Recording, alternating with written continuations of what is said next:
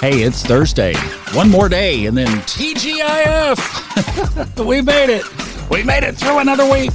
Thomas Miller back with the Fun Astrology podcast for April 4th. You know, this is interesting. When I started doing this, I thought, let's just give some quick tips. Don't pick the chart apart. This is that's not what this is about. Just give some quick tips that can help you through the day, right? To just give you a couple of things to focus on and think about that day that could also help you if you get into a situation and you think, oh, wow, that's at play. Okay, got it. So we've just come out of the moon in Pisces, right? So if you've been feeling watery or intuitive or just a little deep or melancholic or reflective, all of those things are typical of the moon in Pisces. But as I just popped up the chart for today, for April 4th, one of the things that jumped out at me was just the reality of where we are. And this is what we've been talking about these big placements. We've talked about Jupiter in Sagittarius. That's kind of off to the side. When I look at the chart today, I see, wow, Capricorn. Now this isn't new today. It's been in place since last year, but just it's just reflective. That's all this is, reflective. And then I look up and I see, wow, Pisces. And then I see, wow, Aries and you realize that all of our energy affecting us right now, all these little energy beams are really super concentrated in three signs. So if you're feeling grounded, earthy, nose to the grindstone, that's the Capricorn. If you're feeling emotional, if you could just break out crying, well, that's because of the Pisces, heavy Pisces influence. And if you want to tackle something and just get it done and go outside and roar, that's Aries. And there's a lot within that that, again, we're not discussing. We do have some interesting aspects coming up, but they're not quite in place yet, so we'll talk about them when they are. There are going to be some squares that are going to make things a little bit interesting over the next few, uh, like week or so, but we'll we'll we'll get to that later.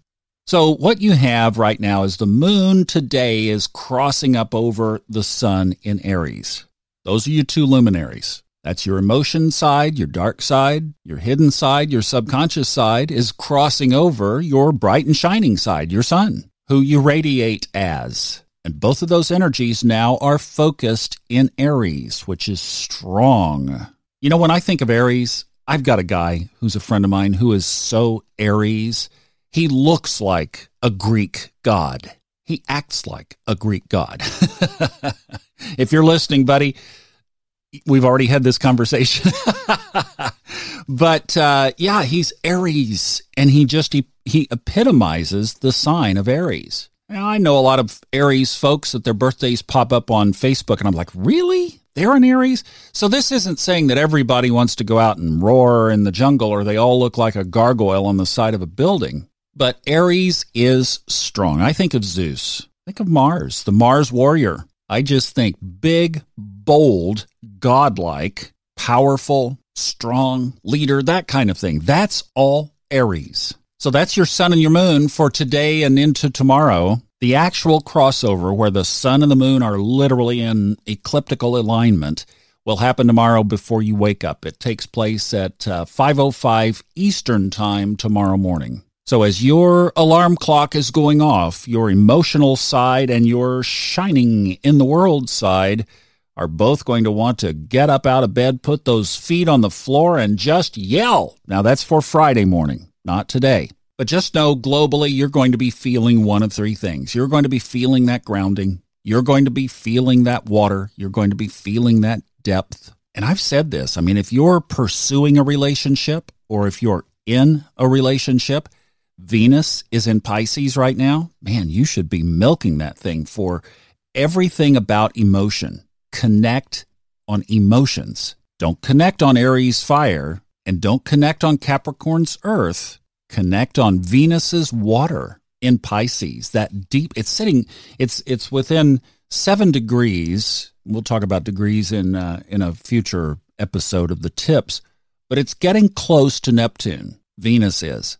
So take advantage of that. Take advantage of that Neptunian depth. You know, think of deep water and then throw your love and your beauty and your elegant side into that and go buy a box of chocolates, guys. And girls, this would be a great time to just be as sexy as ever. Lap it up, baby. The stars are on your side. Go have a great day. We'll talk tomorrow with the moon and the sun. We'll be sitting right on top of each other. We'll start the thing with a lion's roar, I'm sure. Have a great day. See you tomorrow.